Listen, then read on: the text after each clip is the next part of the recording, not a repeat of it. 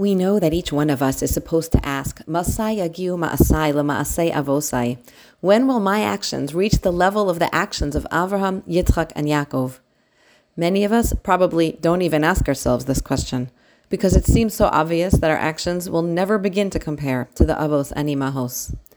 But I'd like to share with you an idea from the Alter of Slabodka, Rav Nassan Tzvi Finkel, who brings this question to life and especially relevant to mothers. He says that in order to compare our actions to the Avos, we first have to understand the Avos' actions. What made Avraham so special? We know that Avraham looked around the world and he saw the sun shining and the moon glowing and the rain falling, and he asked, Could all this exist without a creator? And so he came to know Hashem. But the Alter says there's much more to see here. Many people saw the creations of this world and asked who created them. That's not what made Avraham special. What made him special is that he didn't only look superficially, but he thought deeply about the creation.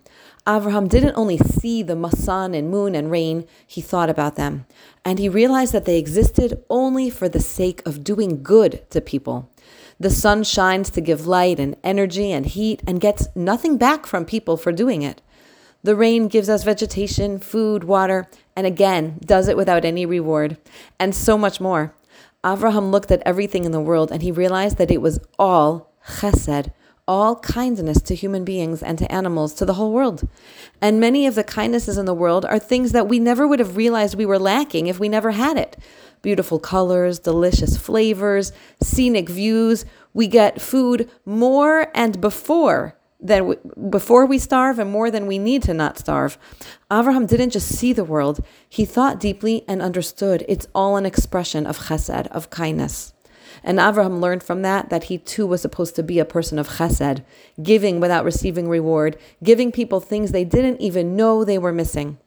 The Alter says, when we say, when will my actions reach the actions of the Avos, we're not talking about big, grand actions that we don't think we'll ever get to but rather that our regular, normal, day to day things should have thought and meaning behind them.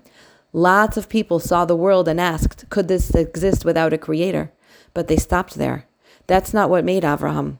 Avraham didn't stop there. He thought about the world. He realized that its nature was chesed, and he went and patterned himself on the Creator to also give chesed above and beyond the need.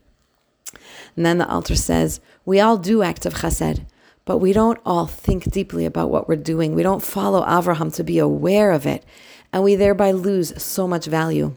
He gives an example. We say good morning or good Shabbos or good night to people all the time. And that's really a bracha. It's a blessing that you should have a good morning, a good Shabbos. What a beautiful chesed to give someone a heartfelt bracha for a good morning. But we say it out of habit and we don't even realize that we're saying a bracha and we lose the opportunity for that greeting to be a moment of deep, true chesed. All day long, mothers are doing chesed, and it is true chesed. It's often not noticed or appreciated and not rewarded. We do chesed like Avraham beyond what is needed. How many of us are cooking for Shabbos today more than is absolutely necessary for our family to not starve? And to reach the level of the avos, the Alter tells us, we don't need to work on doing bigger and better, grander things.